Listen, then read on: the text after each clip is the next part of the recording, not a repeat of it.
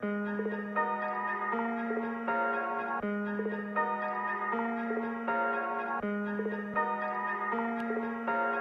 morning, good afternoon, and good evening, or whenever you may be listening. Welcome to episode 53 of the Hang Time with Helgi podcast. I am your host, Luke Helgerson. You know how we do it. a Couple topics, unpopular opinion. Let's get right into it. First and foremost, folks, I got to apologize. I have been away for so long. I don't even remember when I did my last episode. I feel like it was in March. We've missed so much. We've crowned an NCAA national champion in basketball, being the Baylor Bears. We started Major League Baseball season. The NBA playoffs are already over. The Milwaukee Bucks are world champions. Can't believe I'm saying that. So much has happened. I mean, we're almost out of the dog days of Major League Baseball season. We're coming down to the final month. So I want to apologize. I've been away for way too long. I know everyone wants to hear this beautiful voice talk about the gloriousness that is sports. But, you know, life gets in the way, folks. We've made some big moves. We got ourselves a dog.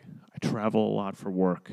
Things get in the way, but no excuses. It's time to play like a champion. It's time to talk like a champion. It's time to record like a champion. So I'm back.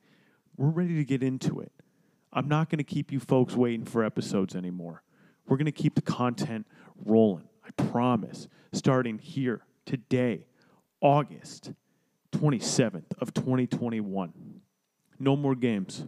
No more games are being played. We're going to we're going to start making moves with this podcast.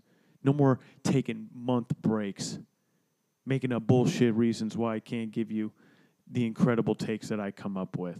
It is time to hit the ground running. So with that, topic number 1. Look, with the NBA season already being over, free agency was quite the frenzy. First, got to say congratulations. Like I said just a second ago, the Milwaukee Bucks, world champions. Tip your cap, Giannis Antetokounmpo with the Greek Freak. At this point, one of the most dominating players in the league, if not the most dominating player in the league. I, he just could not be stopped. And I got to say, it was cool to see Jrue Holiday step up very nicely. Khris Middleton finally getting the recognition that he deserves as the quiet 20 point scorer a night he is the Bucks getting it done. It was good to see them win. Good to see them win. Um, Got to say, I wanted the, uh, of anyone to win besides the Lakers or the Mavericks or the Trailblazers. I guess I would say Milwaukee, just because you know Giannis, homegrown talent, really great to see. But anyways, the season is far from over. The new season, that's what we're going to talk about. We're talking about the upcoming 2021 2022 season. The NBA's already released the schedule. Free agency was in a whirlwind. So, with that, we got to talk about the top five teams after free agency. A lot of moves were made, superstars were moved, guys signed big contracts. We're going to talk about, again, five best teams after free agency. I think the number one best, most interesting, exciting team going into next year has got to be the Los Angeles Lakers. They traded for one Russell Westbrook. That's right, the former MVP. The three of the past four years averaging a triple double. Think about that, folks. Remember when there was a time when Oscar Robinson averaging a triple double for a season seemed like an untouchable record? It didn't even seem possible. Russell Westbrook did it when he was with the Oklahoma City Thunder, and he won an MVP because of it. He did it again, and then he changed teams. He's changed the team. He's now on his third team in three years. He was on the Rockets two years ago. He was on the Wizards last year. Now he'll be playing for the Los Angeles Lakers with LeBron James and Anthony Davis. That's a big three if I've ever heard of one. Two MVPs and debatably the best big man in the game today in Anthony Davis. I, the trio is very interesting. Westbrook can't shoot, but boy, can he play make. He can run the floor. He does a lot of things well. He brings a lot of tenacity. I know it's going to rejuvenate LeBron to play really hard, really well this year. I'm very fascinated to see how this all comes together because Westbrook is just 100 miles an hour all the time, every time he's on the court. Just shoving it down their throat, trying to get to the basket, trying to get to his spots, creating for his teammates. LeBron James, going on in his 19th season, a little more methodical with the ball. Takes time, let the offense runs, coordinates things. He's a true maestro out there, just directing everyone, needs them in the perfect spot, and that's what he does, slows it down. So this experiment is going to be very fascinating. Very excited for it. But that wasn't the only move that they made. I mean, everyone's calling them, you know, this uh, the senior home team, and I, I don't believe that. I, frankly, I think age is a good thing. You could say it injury wise, it can be a little bit of a concern, but with the way these guys train now, with the way their off-season workouts are, their diets, the, the type of access that they get to the weight room, medical staffs, is beyond what people were doing just 10 years ago. I mean, guys are staying healthy and I think going to be playing longer as we, you know, keep going into the future. So they signed one of my favorite players of all time, Carmelo Anthony, is on the team. Dwight Howard is coming back. They also bring in a couple young guns in Kendrick Nunn and Malik Monk, formerly played for the Miami Heat and the Charlotte Hornets.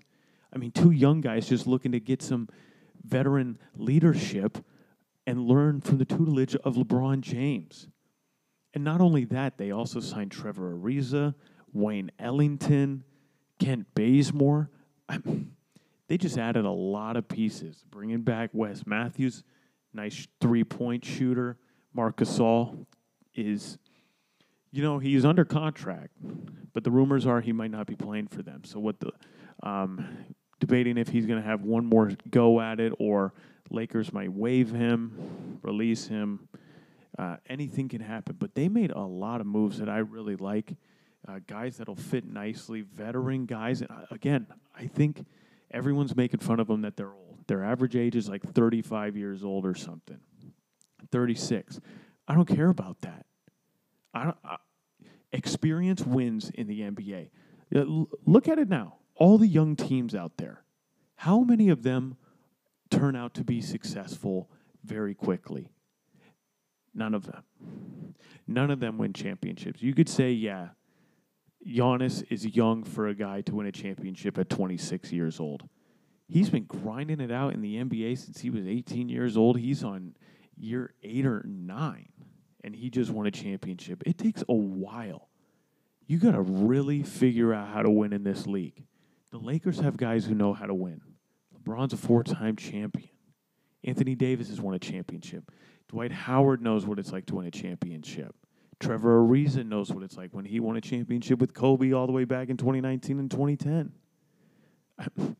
they got guys who know how to win championships and guys who need and want to win championships. Westbrook, all he wants to do is win a title. Carmelo Anthony, all he wants to do is win a title. This team is going to sacrifice and do everything they can to win next year. I'm very excited to watch them. Very excited. I can't wait. Tip off cannot come soon enough for this upcoming season because this experiment, Westbrook, Anthony Davis, LeBron James, boy, oh boy, it is going to be fun. Second team that I'm lo- that I think um, came out on top in free agency uh, the Miami Heat really love what they did. Again, you could say adding Kyle Lowry, older point guard, fits perfectly into their system. He's a grinded out, go get him type player. Fits along perfectly with Jimmy Butler, Erik Spoelstra as the head coach, the Pat Riley mentality of play hard no matter what. He, fits in perfectly with them. Veteran leadership, absolutely love it. They bring over PJ Tucker, who just won a championship for the Milwaukee Bucks. He's coming over. Automatic from the corner three, plays lockdown defense. And they also signed Markieff Morris from the, uh, he played for the Lakers. Three very nice pickups. R- really love it. Really love it. Fits right in with what they want to do. I could see them easily being a top three seed. The East is nice. The East is nice but it was time for Lowry to go with the Raptors. I, you could, you know, a topic for another day is Lowry the greatest Raptor of all time. I would say at this point, winning a championship, how long he's been there, the kind of guy that he is, and what that organization thinks of him, yes, Kyle Lowry is the face of the Toronto Raptors. But it was time to move on. Time to move on. I think he found a perfect situation with the Miami Heat. They got a nice mix of young guys Tyler Herro, Duncan Robinson. Uh, kind of both of them struggled in the playoffs last year, but I think they'll get another year bringing in a veteran leadership, older guys, good mentors. They'll put them in the right direction. And I, I think Erik Spoelstra is one of the best coaches in the league. Let, let's not be mistaken. This man can coach. He gets it done. Uh, and really, they got a Bam Adebayo too. He's a nice defensive player of the year candidate. Does a lot, a little bit of a Swiss Army knife. Does it all. He can pass. He can score on the block. He can knock down an outside shot. Plays great defense. And um, I like what this team did. I like what this team did. Added to their depth. The Heat. The Heat. Uh, they're going to be dangerous. Watch out. But definitely some teams in the East that are better than them at this point. But I really like the moves that they made to improve. Another team in the East, the third best team after free agency, got to be the one Chicago Bulls. That's right. The Bulls getting back on the map, or at least trying to. Look, last year at the deadline, traded for Nikola Vucevic. I think the most underrated player in the league by far. Uh, he gets slept on way too much, and that's because he's lived in the abyss that, of mediocrity that is Orlando. But when I went to Orlando Magic games, you know, my guy, he's gu- guaranteed, guaranteed 25 and 12 a night. He can knock down a three, can score on the block. Defense isn't great, I will say that. Not a great defender, but he serviceable serviceable defender. So they traded for him at the deadline last year. But now they're bringing in Lonzo Ball, great passer of the basketball, and he's gotten better every year. Jump shot is improving, and I know he's got, you know, he's bounced around from teams. Lakers drafted him, traded to the Pelicans. Pelicans didn't want him. They moved off him, let him go sign with the Bulls. Bulls paid him a lot of money. That's for sure. It was like four, five years, 85 million, giving him the, the bag. But I think he's going to get better um, as he progresses. And then they also brought in former All Star and former Raptor, played for the San Antonio Spurs most recently, DeMar DeRozan. He's such a nice player another very underrated player. Doesn't get the appreciation he deserves. Again, he was in a small market team in San Antonio. They never get talked about. But again, he's another 22, 23 point scorer a night. Very efficient with the basketball. Showed that he can play make very well when he was on the Spurs. Pop let him run the, the offense a little bit, and he averaged like six, seven assists while he was there. Uh, he can pass the ball. Not a great three point shooter, but he's managed to adapt very well. He's getting better at that. I'm sure he'll be asked to shoot more threes to spread the floor a little bit. And then they also bring in the balded one himself, Alex Caruso. Uh, you know, I watched a lot of Lakers game last year. Tried to watch everyone, and Alex Caruso is one of the most entertaining players to watch. I mean, you don't expect a bald white person to go out there and be like 6'2", 6'3", 6'4", whatever. How he's shorter than me. Let's put it that way. And he would go out there plays great defense. He's going to give you a pretty nasty dunk. Is what he does. He's an energizer off the bench. Really nice contributor. I like it.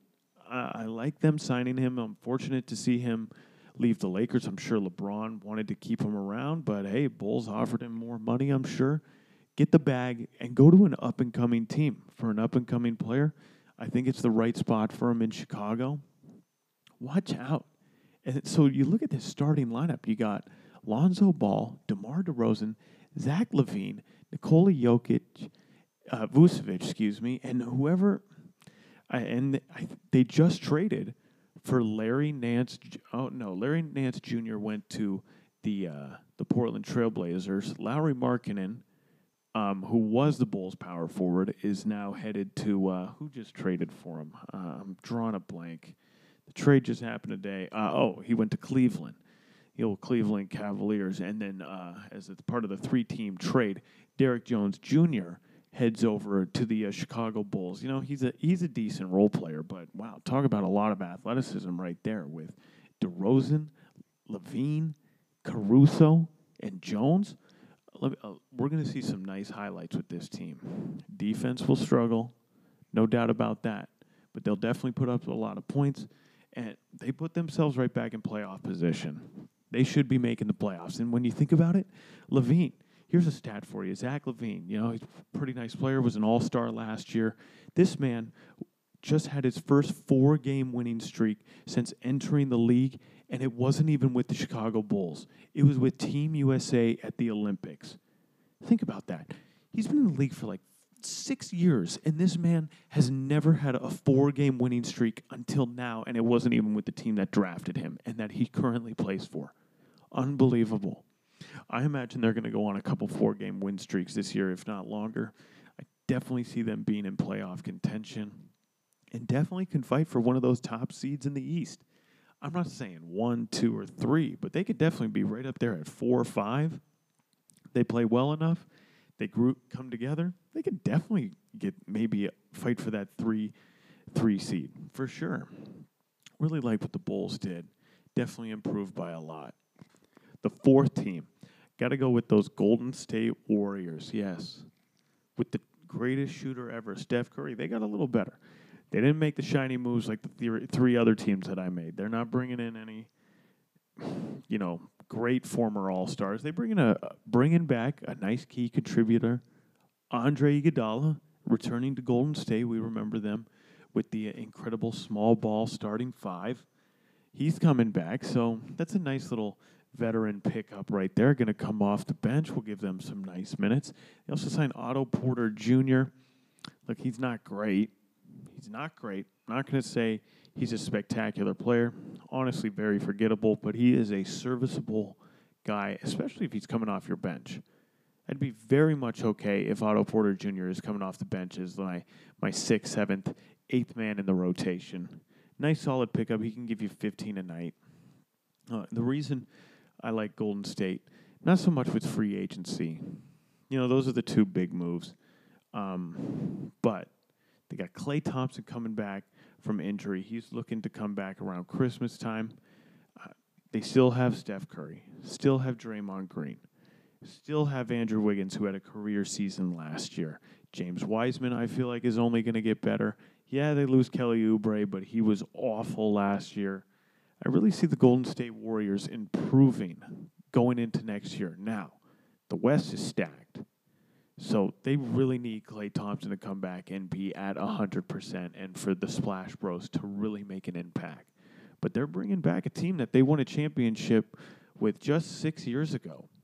I mean, remember, they didn't win with just Kevin Durant. They won in 2015 with these same players Klay, Steph, Draymond, Iguodala, replace Andrew Wig- Harrison Barnes with Andrew Wiggins. Like they still have the same team there. The core is there. The championship foundation is still there. And they made Steph Curry the highest paid player ever. He's making like four, 296 million over four years. Give me a break. God damn, let me hold a dollar. Making me look broke these days, which I am. But I digress. Look, I, I like what they did. A couple nice pickups. Nothing that's going to change the game too much, but they're definitely the, the core is there. I like what these Warriors can do. Two solid pickups for their bench, and I feel like they're going to be better than they were last year. They were in the playing game against the Lakers. I see them getting better. I really do. I really see them getting better. But again, the West is tough. So they're going to need every bit of their guys to step up and play great going into next season. The final team, those New York Knickerbockers, they were the real surprise of last year. You know, they finally made the playoffs for the first time since Carmelo Anthony was there, which seems like an eternity ago. I mean, they're finally moving in the right direction. Tom Thibodeau, great coach. I knew he was going to finally start chipping away and making New York Knicks basketball relevant again. And they made a couple of nice additions.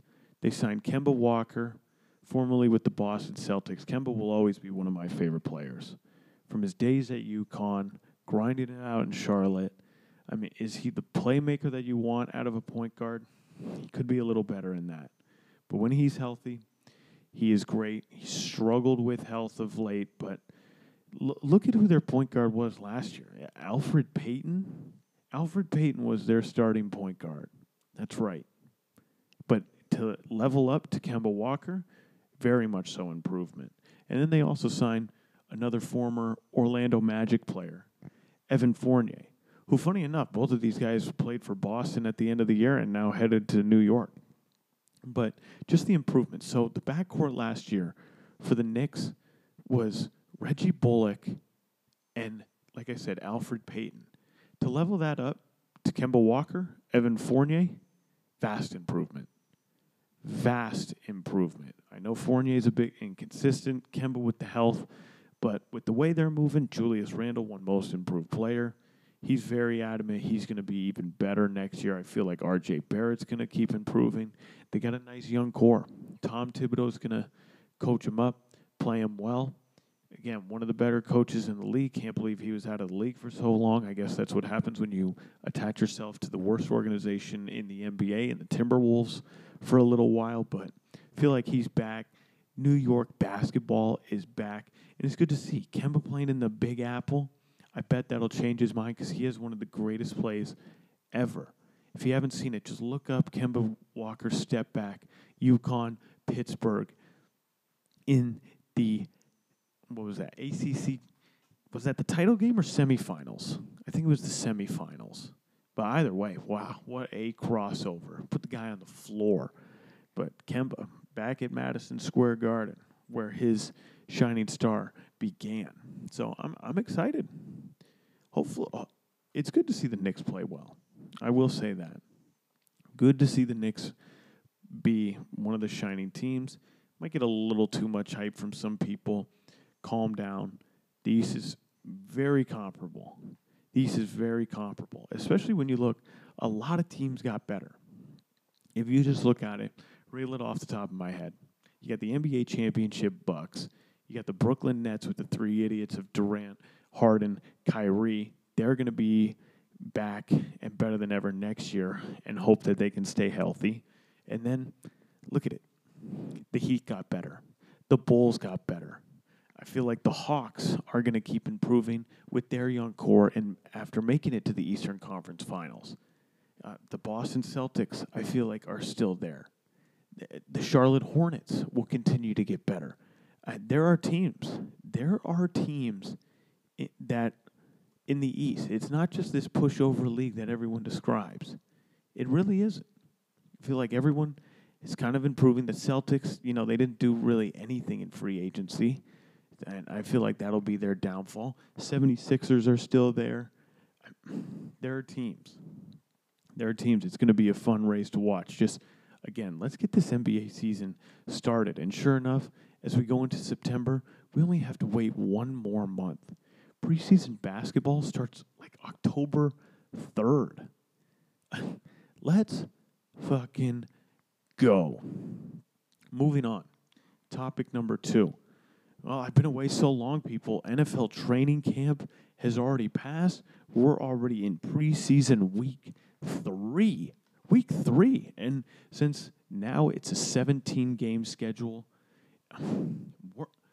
this is the last week of preseason. So we got to pick it. NFL on over under picks. We're doing it. I'm making the picks right here, right now. We're not going to do the whole league. We'll do the AFC this episode. Stay tuned. I'll give you my NFC picks. We're going to run it down. You can see the official over unders at Vegas Insider, cheap plug. VegasInsider.com. That's where I'm getting my over unders. So don't be saying, oh, I looked at another list and it wasn't that. Well, VegasInsider.com, that's what I'm looking at. Okay? I don't want to hear nothing. So, we'll, like I said, we're going to do the AFC. We'll just go down by division. We'll start with the AFC East. Start with the top team from last year, the Buffalo Bills. Win total at 11. Okay, couple factors here. Again, you got to factor in. We're adding an extra game to the schedule. So, 11 in a 16 game schedule, five losses, tough to think about. Now, 11 is six losses. Are the Bills a six loss football team? I mean, 11 is high. I'm not going to act like that's not. That isn't anything far away, but they're not playing. I mean, look at who they got here. They got the Steelers, Dolphins, Washington football team, Texans, Chiefs, Titans, Dolphins again, Jaguars, Jets, Colts, Saints, Patriots, Bucks, Panthers, Patriots, Falcons, Jets. Did, of all the teams that I named, did that sound like six losses to you? They get to play the Jets twice. They get to play the Panthers. They get to play the Falcons. And they get to play the Jaguars. they, play, they get to play the Texans. They play some bad teams. They play a couple. There are some good teams in there. I'm not gonna just discredit all these teams, but with the way Josh Allen improved from year two to year three, Doug Marrone's one of the best coaches in the league. I think he's shown that as this team has progressed. The defense is great. Stefon Diggs and Josh Allen have made a great connection in that wide receiver quarterback tandem. Uh, I'm going to have to go over.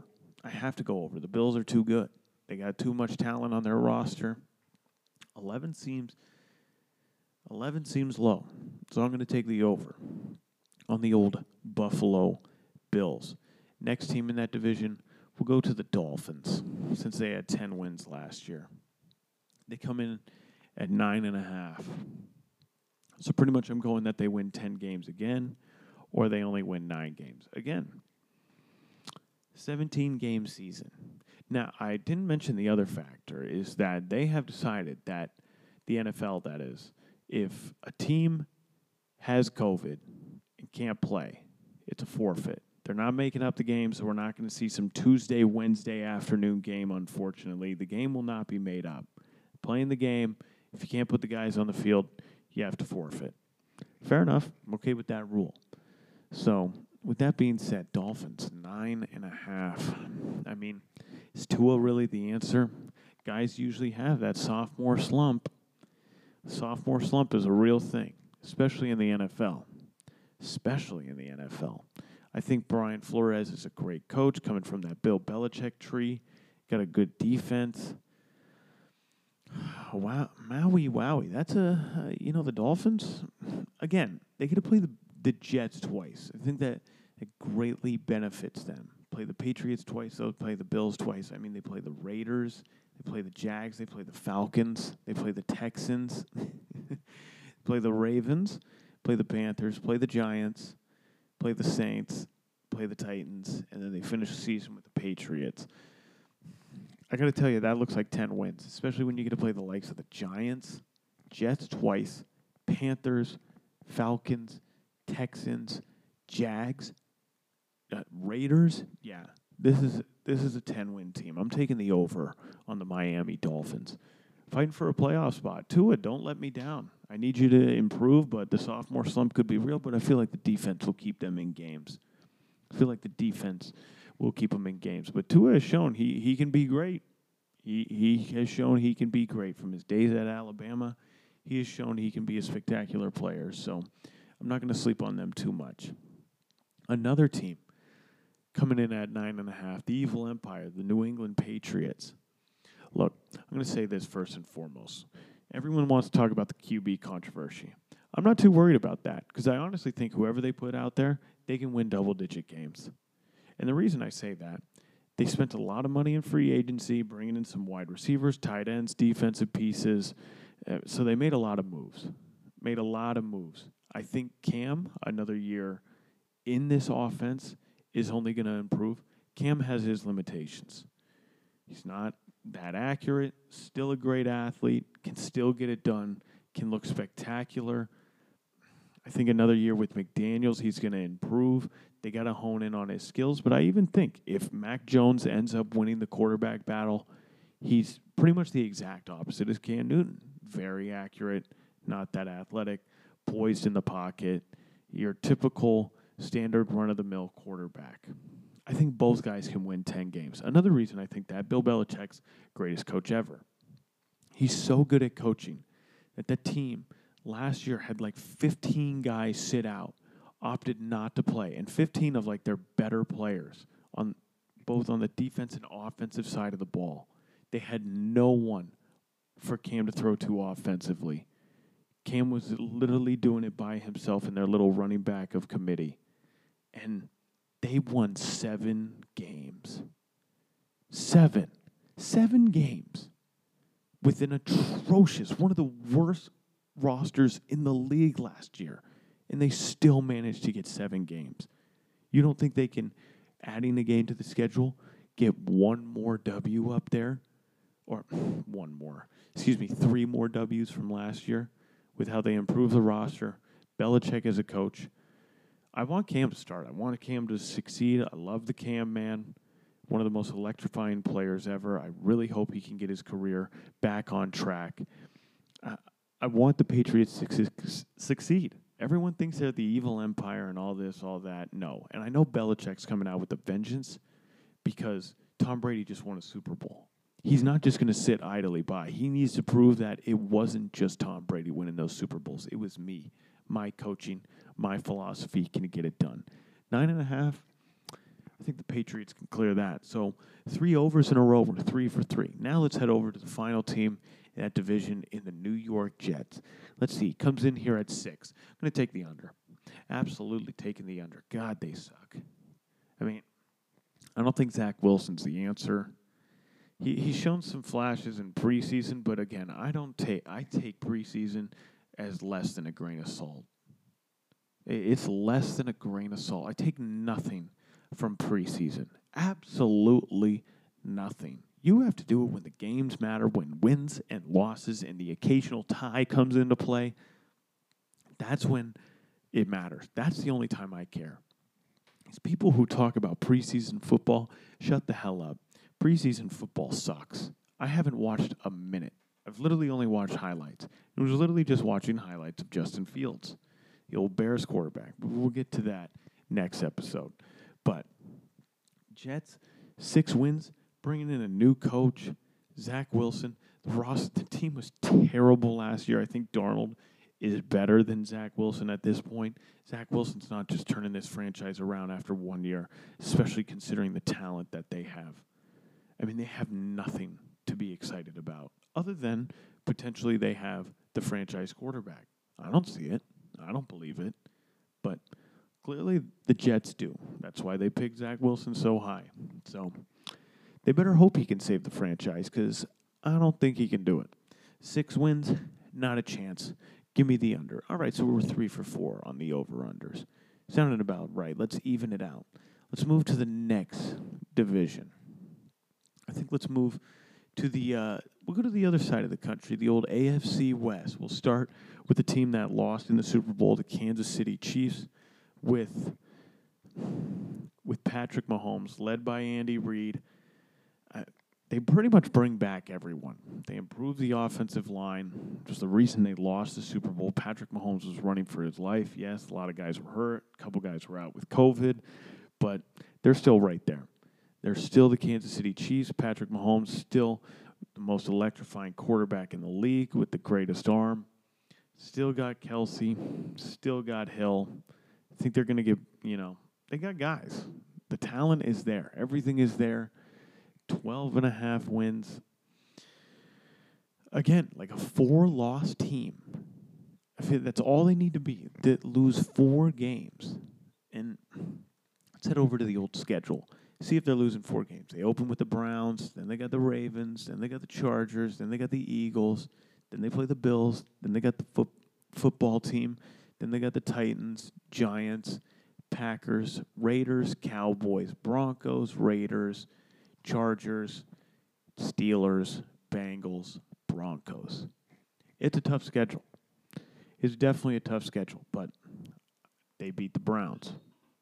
Patrick Mahomes has shown that he's better than Lamar Jackson. Lamar Jackson has to get over that hump and beat Patrick Mahomes. Again, I say there's two wins. He's they're better than the Chargers. They're going to win both of those games. They're better than the Eagles. They're better than the Bills, but the Bills could win that game. They're better than the Washington football team. They're better than the Titans. They're better than frankly, they're better than everyone on their schedule. The only thing that can get in their way is complacency. And I don't think Andy Reid will allow that. I think Patrick Mahomes has a little more drive than that. I don't see four losses on this schedule. Okay, I could get maybe Lamar Jackson week two. Yep, he does get it done. Okay, there's one loss.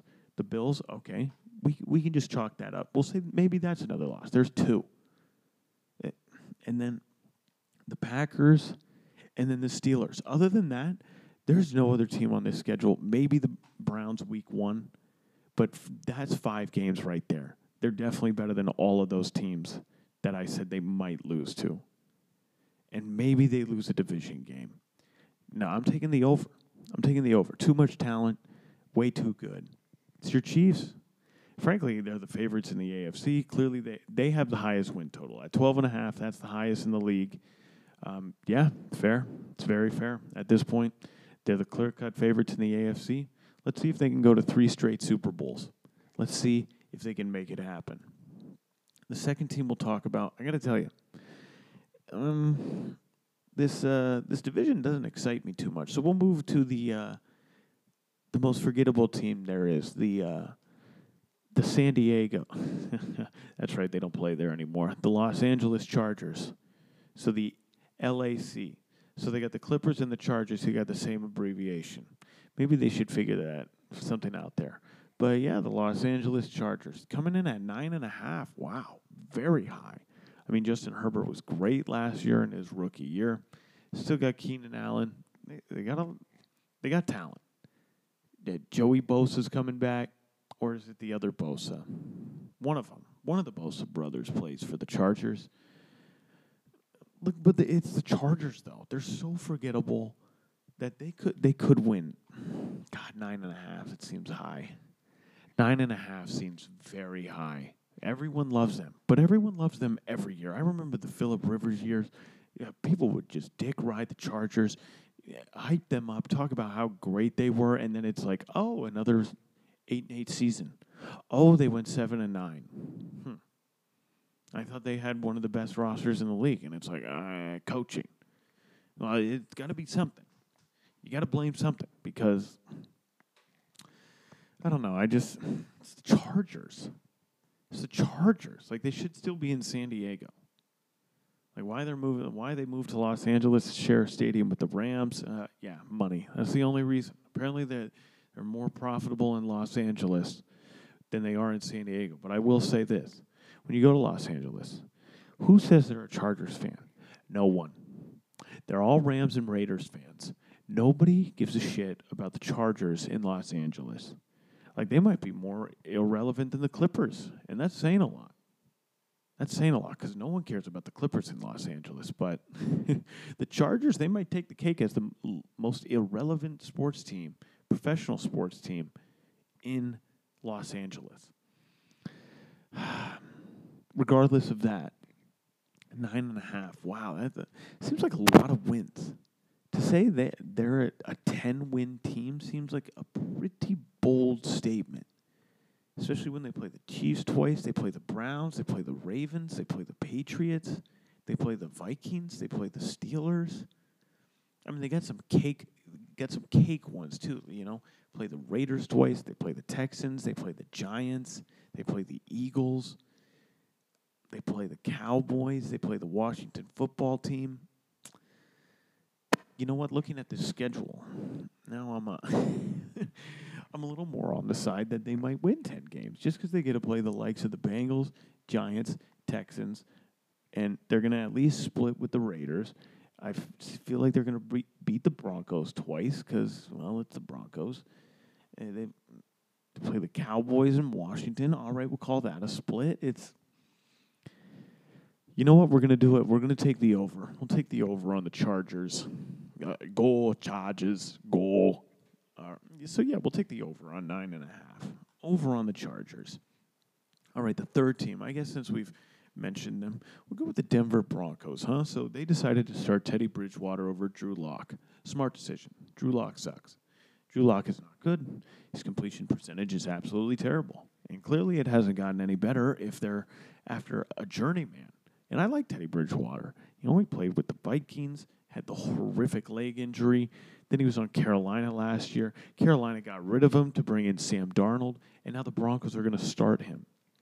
I hope him nothing but success, nothing but the best. Just because of his story. Like his story, like, you know, but I digress. Other than that, who do they got? Von Miller? I, I, I don't think I could name one more person on the team. Oh, they got that former, uh, what's his name? They got Jeudy, I believe. Yeah, they got Jeudy. Jeudy, he played for Alabama. Can't remember his first name. Anyways, what do they got here? Eight and a half? No. Give me the under. Um, if you're, I like Teddy Bridgewater. I've stated, I want to see him succeed.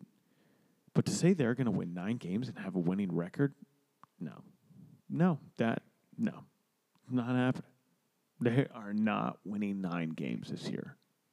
I find that very hard to believe that they would win nine games. Eight and a half seems high.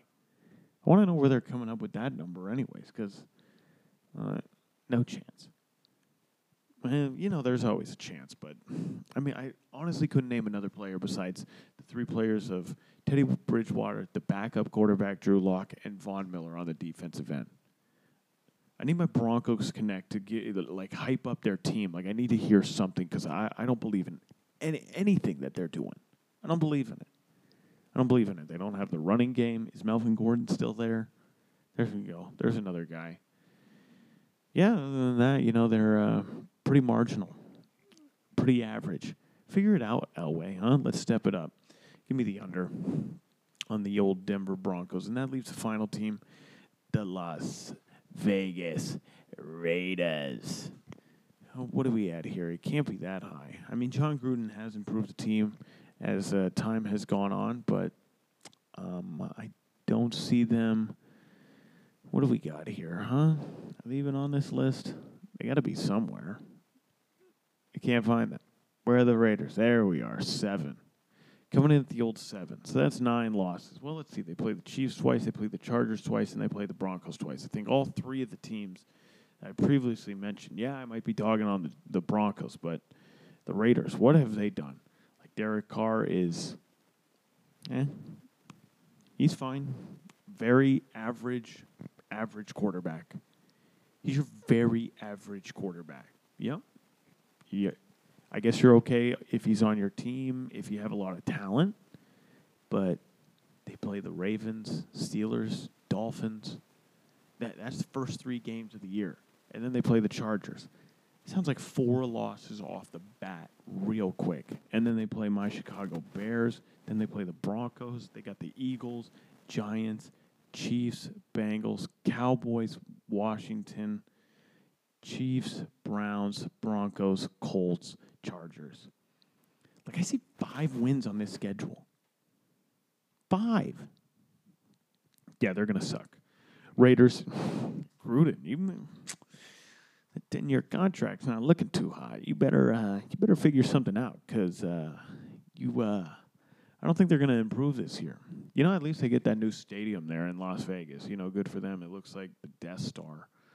But uh, yeah, other than that, uh, they don't have a lot of talent. They're not very good. They're not good on the defensive end. Their offense is eh.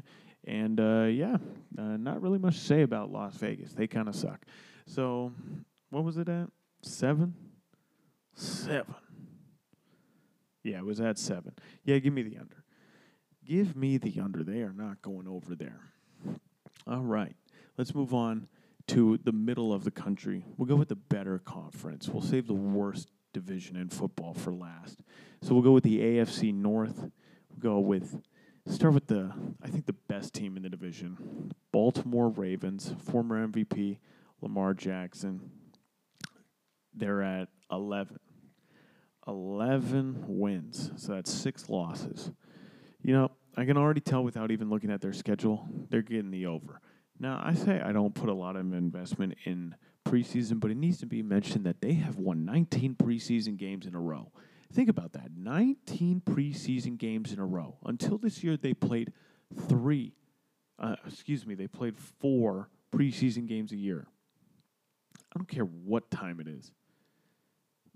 Preseason to win 19 in a row? Look, it's just a very spectacular stat. It means absolutely nothing, but uh, it's got to show for at least something. I mean, I don't. Again, I don't put too much investment in preseason at all. But to win 19 games in a row of anything, of anything, it doesn't matter what you're doing. Flipping a coin 19 times and having the same result, impressive. Making 19 shots in a row for basketball, impressive. Doing anything 19 times correctly in a row, uh, it's got to go for something. But I'm going to take the over. I mean, they, they get better year in, year out. John Harbaugh, great coach. Lamar Jackson, I love his game. He gets too much disrespect. Everyone wants him to be something. He shows you what he can do. And everyone's like, oh, he's been figured out. You can figure him out. He's been, people know what to do against him.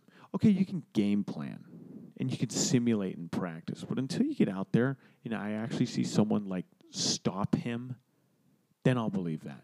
Yeah, maybe you figured out he likes to do certain things, but that doesn't mean you can stop him. Doesn't mean that in the slightest. See the Ravens they're they're going to win that division. They're going to be at the top. They're getting more than 11 wins. Honestly, I might go push. Nah, we'll go with the over. Give me the over. Yeah, they're only going to lose like four or five games this year. Ravens, they're going to be dangerous. The other team that made the playoffs in that division. Let's go with the uh, the Cleveland Steamers, the Browns, 10 and a half. Mao e wowie, they're expecting big things with them. I mean, hey, they brought in Jadeveon Clowney. Baker Mayfield hopefully will improve from last year. They're bringing back Odell Beckham from injury. They still got Myles Garrett, one of the most dangerous guys in football. I mean, the Browns are on the up and come up. Finally, an organization that has lived in absolute shit. Absolute shit. They're finally turning something around. Finally turning around. And I actually like Baker. Is he a top 10 quarterback? Absolutely not. But he is a serviceable, nice quarterback. He can put the talent around him. They still got Kareem Hunt. Uh, who else they got in the backfield? Nick Chubb. They got a good running back set. They got a good wide receiver core. The defense is very stout, especially on the front line. Wow. I mean, 10 and a half, though. They, seems like the Browns are a 10 win team. I mean, they play the Chiefs and they play the Texans. They then play the Bears, play the Vikings. Chargers, Cardinals, Broncos, Steelers, Bengals, Patriots, Lions, Ravens. Ravens back to back weeks. That's pretty interesting. And then uh, Raiders, Packers, Steelers, Bengals. Look, they get to play the Bengals twice. There's two wins. I feel like they'll split with the Steelers. Ravens should win both games, but they might be able to sneak in a W there. Play the Raiders, dub. Bengals twice, dub. Cardinals. It'll be a tough game, but I think they'd win. They're better than the Broncos. They're better than the Vikings. They're better than the Bears. They're better than the Chargers. God, to say the Browns are going to win 11 games, though, and only have six losses, I don't know if I can do that. I don't know if I can do that to myself. I'm not going to put that kind of pressure on the Cleveland Steamers. We're going to say, you know what? I'm going to go under, but they're going to win 10 games. They're a double digit win team. They're going to win double digit games. This is the most suspect one. But I, am going to say they only win 10 games. So they go 10 and 7. And uh, but they're still going to win double digits. I think they'll make the playoffs, and maybe they can make something happen and win another playoff game. So uh, we'll see. But uh, yeah, but I think they're very solid. Honestly, God, seven losses seems like a lot, though. But God, 11 wins seems like a lot as well. A lot. That's a lot. And asking for a lot, you know, there's sometimes there's a little regression after you overachieve one year and then expectations are finally set, put on you. There's a little fallback. The pressure mounts. Game to game, it gets more difficult. So we're going to stick with my pick. I'm going they win 10 games.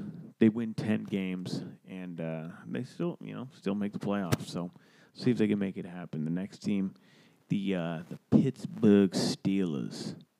Eight and a half. That seems low. Does it not? That means if they're under, they're a below 500 team. And whereas uh, you know they go over, they're a winning football team at nine and eight. Hmm. The Steelers. You know, Big Ben is uh, washed, very washed. They got a lot of talent around him, though. You know, Juju Smith Schuster's coming back. Got my Notre Dame guy, Chase Claypool. But they're not better than the Ravens. They're not better than the Browns. Golly. I just don't see them being a below 500 team. Mike Tomlin, one of the best coaches in the league. They're you know, they start they played great last year early going and then the year went on and they struggled and they got worse. But I don't feel like that's the trend. I feel like they're uh, they're above 500 football team. So I'm to I'm going to go the over. I'm going to go the over. But again, the ceiling is like 10 games. I'm not even going to look at the schedule. I'm going to go the over. I just think Mike Tomlin's too good a coach. Big Ben, I feel like they're going to Najee Harris will go off. I feel like they'll be a little more reliant on the run game uh, rather than trusting that Big Ben can throw the ball 50 times a game. It's just not who he is. That's not the kind of quarterback he is. He doesn't do those things anymore. So we'll go. Uh, we're gonna go the over. We'll, we'll go the over on the Steelers. And then the final team in that division, the old Cincinnati Bengals. Golly, they gotta have one of the lowest ones. Oh, six and a half. We're gonna go under. We're gonna go under, and it's you know, I like Joe Burrow. I like what he's gonna do for this organization if he can stay healthy. Hopefully, the knee injury doesn't become an issue as we move forward. It didn't become an issue for Brady when he got hurt back in what was that, like 2009 or something. Didn't become an issue for him. Not comparing Joe Burrow to Tom Brady. I'm comparing the injury. Guys can come back from a horrific knee injury and still be elite. I think Joe Burrow can be an elite quarterback, but going into year two, the Bengals, like six and a half. At most, they're a six win team. We're taking the under taking the under on the old Cincinnati Bengals. So there we go. And now for the worst division in football. We'll start with the we'll we'll start with the best team, the uh, the Tennessee Titans. Nine, nine. So they go nine and eight. That's that's what they're thinking. I mean, they they have the best running back in the league, Derrick Henry. Ryan Tannehill got COVID, but you know it's the preseason, so he should be ready come uh, September 12th when they go up against the Cardinals. I mean, they got a tough, tough schedule though. You know, yeah, they get to play the Jags twice, but they play the Cardinals, Seahawks, Colts twice, and they got the Jets, they got the Bills, they got the Chiefs, they got the Rams, they got the Saints, they got the Patriots, they got the Steelers, they got the 49ers, they got the Dolphins. Wow. You know what? We're going to go push we're gonna go push. They're gonna they're gonna win the division, but they're gonna go nine and eight. They're gonna win that division and go nine and eight. Might be selling the Colts short a little bit, but again, we'll, we'll get to them in a, in a second. But yeah, I I just see a lot of losses on there. Like I feel like they'll split with the Colts. Rams are better than them. Seahawks are better than them. Patriots game will be fun. The Bills are better than them. The Chiefs are better than them. Uh, the Cardinals are on par with them at this point. I mean, I know they get four easy wins, but the Dolphins are better than them. Steelers are better than them. 49ers are going to be better this year. Yeah, we'll go push. We'll go push. The only pers- push first one of all the picks. I absolutely love it, but you know, sometimes you got to make those bold moves. Yeah, the odds might say it's better to go over or under. Nah, I don't worry about the odds. I worry about gut. We go gut feeling on the Hang Time with Helgi podcast. So yeah, we'll go push for the Tennessee Titans. Now for the the abysmal, the abysmal teams, probably the two worst teams in the NFL. Um, you know what? We're just going to look at it. There's no reason to talk about these teams longer than a couple of seconds. So we'll start with the uh, the Jaguars, six and a half. Give me the under. I don't care if Trevor Lawrence is coming in. I mean, I think he'll be a nice quarterback, but uh, name one other player on the team. Go ahead. Anyone? Anyone? Bueller? Bueller? Bueller? No one. They suck. Gardner Minshew? Trevor Lawrence ain't playing to him. They cut Tebow's ass. Urban Meyer's a college coach. I mean, I don't see it. I don't see the recipe for success in Jacksonville up there in Duval County. They just six and a half. How are they even coming up with a number that high? Very generous. Very generous for Urban. Meyer in his first year, they're going to win like four games at most. Four games at most. Give me the under for the Jaguars. And then the tight uh, Texans, Houston Texans. Look, Deshaun Watson is, uh, well, you know, whatever situation is going on, I haven't heard much news, but he will not be the starting quarterback. They're going to ri- rely on the old Tyrod Taylor. I actually like Tyrod. It's a very serviceable backup quarterback. But if he's your starter, you're looking at a very average football team. With the talent that the Texans have, you're looking at an abysmal football team. I, it's at four. Their over under is four, lowest in the league, and they are not going to win four games. Give me the under. Give me the under for both the Jaguars and the Texans. Ah, they're terrible. Absolutely terrible. And those are the over unders for the AFC. Stay tuned for next episode when we break down the NFC over under picks. Moving on, topic number three. You know, baseball's in full swing, people.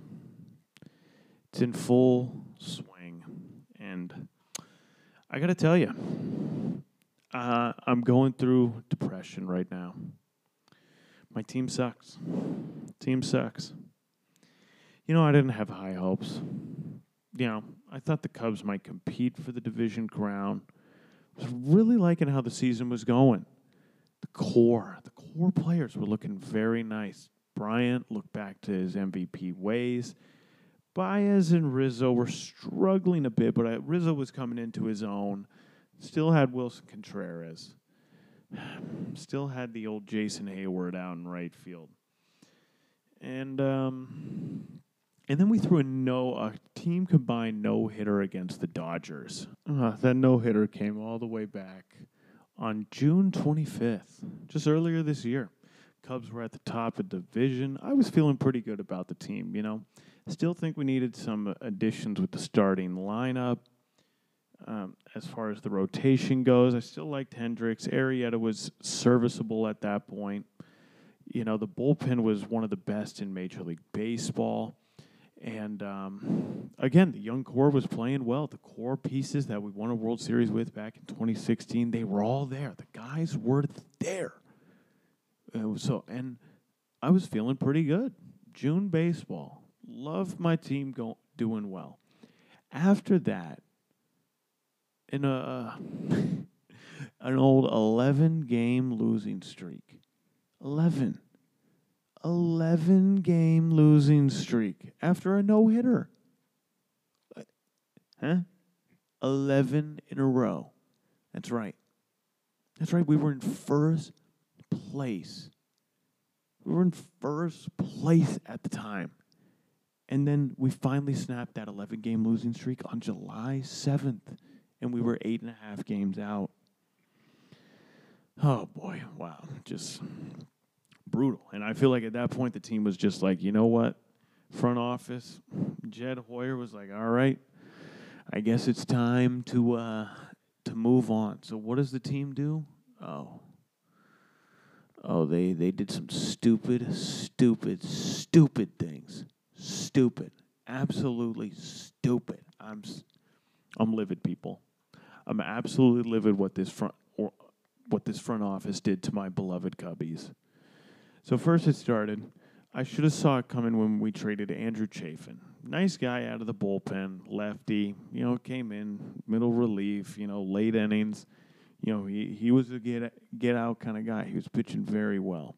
And then they traded Joc Pederson as well. You know, they signed him to a one year deal to replace um, Kyle Schwarber and uh, they traded him to the Braves, and and they traded Chafin to the Oakland Athletics, and that was on Tuesday, a couple days before the deadline. Then uh, they traded Jake Marquette, uh, Marisnick, excuse me, to the uh, the Padres, and that's when it started to. That's when it started to get a little ridiculous. They then proceeded to trade Anthony Rizzo to the New York Yankees. Then they traded Javier Baez to the New York Mets. And then they traded the MVP, former MVP, I should say, Kris Bryant. And then we traded our closer and our setup guy to the Chicago White Sox. They traded Kimbrel. He gone. They did all that. Think about it. They got rid of their three best players of Bryant, Baez, Rizzo. All of them gone. And every the speculation was okay, they can't keep all these guys, but they can at least keep a couple. But I guess you don't want to let them walk for nothing. After trading those players, the Cubs went on another 11 game losing streak. That's right, two 11 game ro- losing streaks in one season.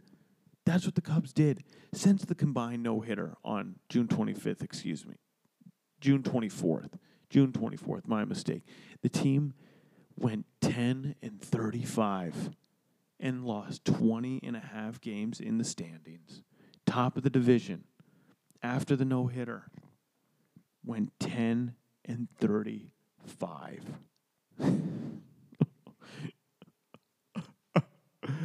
oh my God. The lovable losers, we're back, baby. We are back. The rebuild begins. This is what tanking looks like. And I absolutely hate it. It hurts. Jed Hoyer, I trusted you. You were part of the Theo Epstein of front office guys who I thought knew baseball, but you thought it was best. Let's get rid of our best players. Let's just get rid of them. We're at the top of the division at one point. Frankly, I don't think even after like going into July being eight and a half back, I think you're still in contention. I think you can still make things happen. Apparently, they were like, fuck reloading or trying to make deals at the deadline to get better. We're just tanking. Get us those high draft picks, get us those prospects. Uh, it hurts. I, I'm still in pain.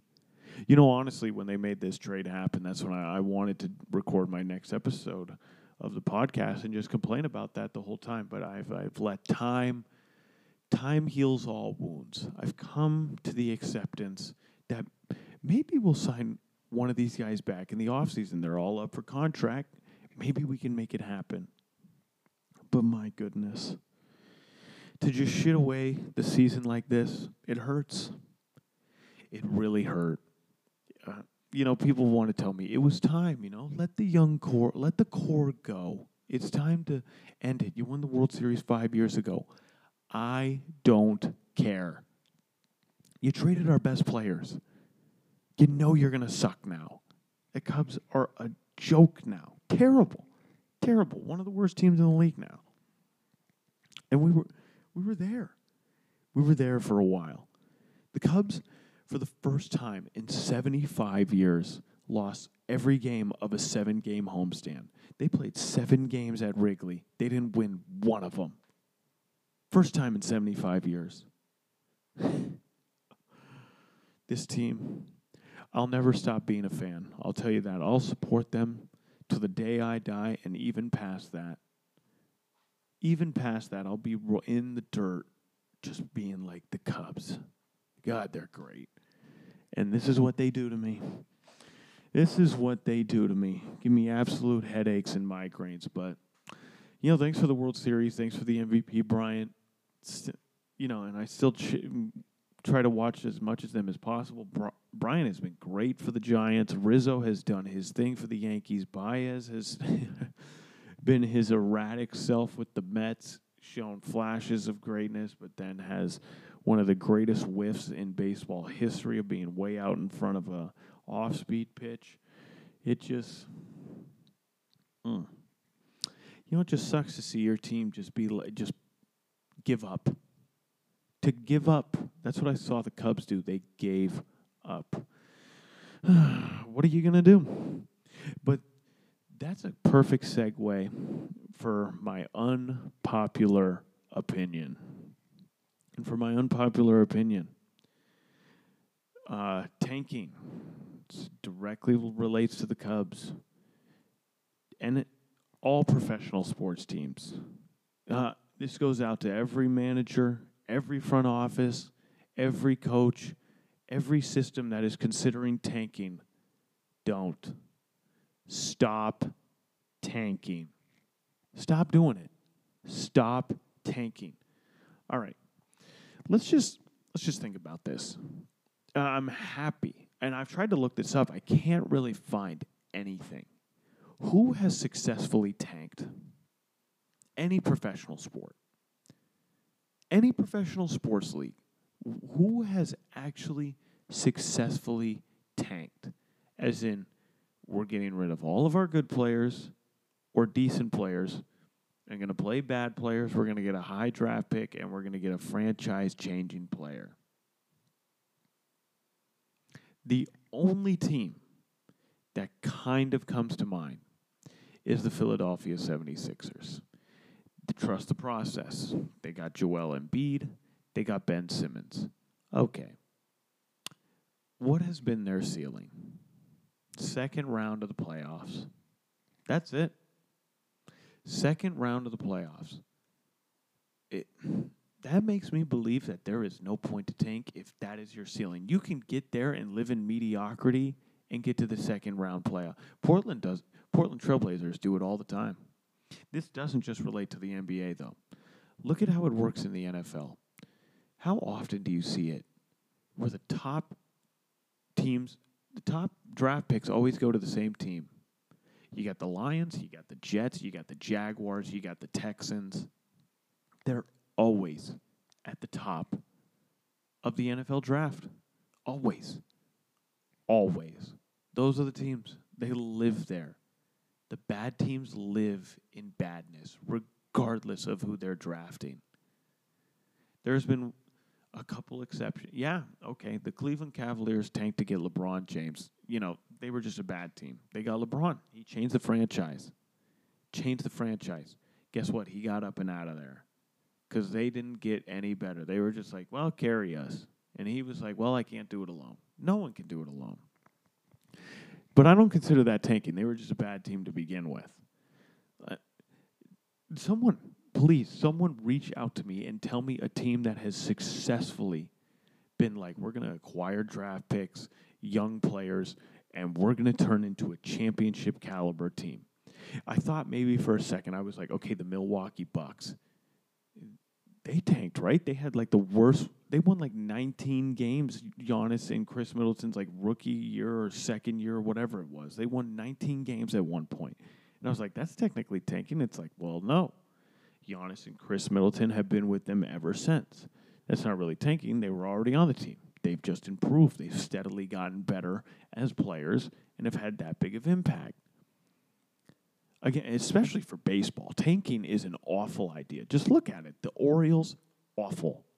The Royals, awful. The Tigers have lived, lived high in the NF in the MLB draft since the old World Series run in what was that 2009, 2009 I believe it was when they had like Ver, uh, when they were stacked.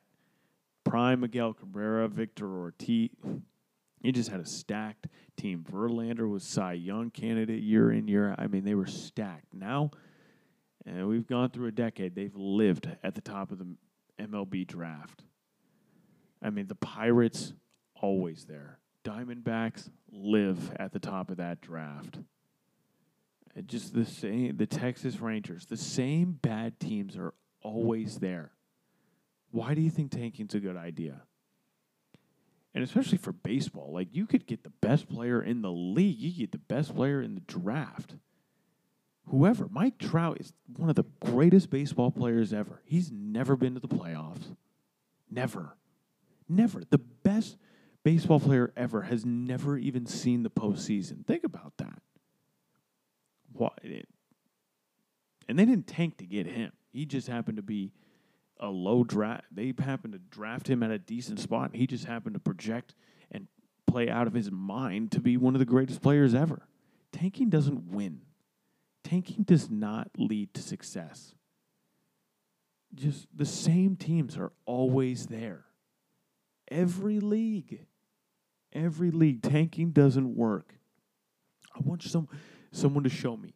If you can show me a team from each league, NFL, NBA, MLB, I'll even take NHL.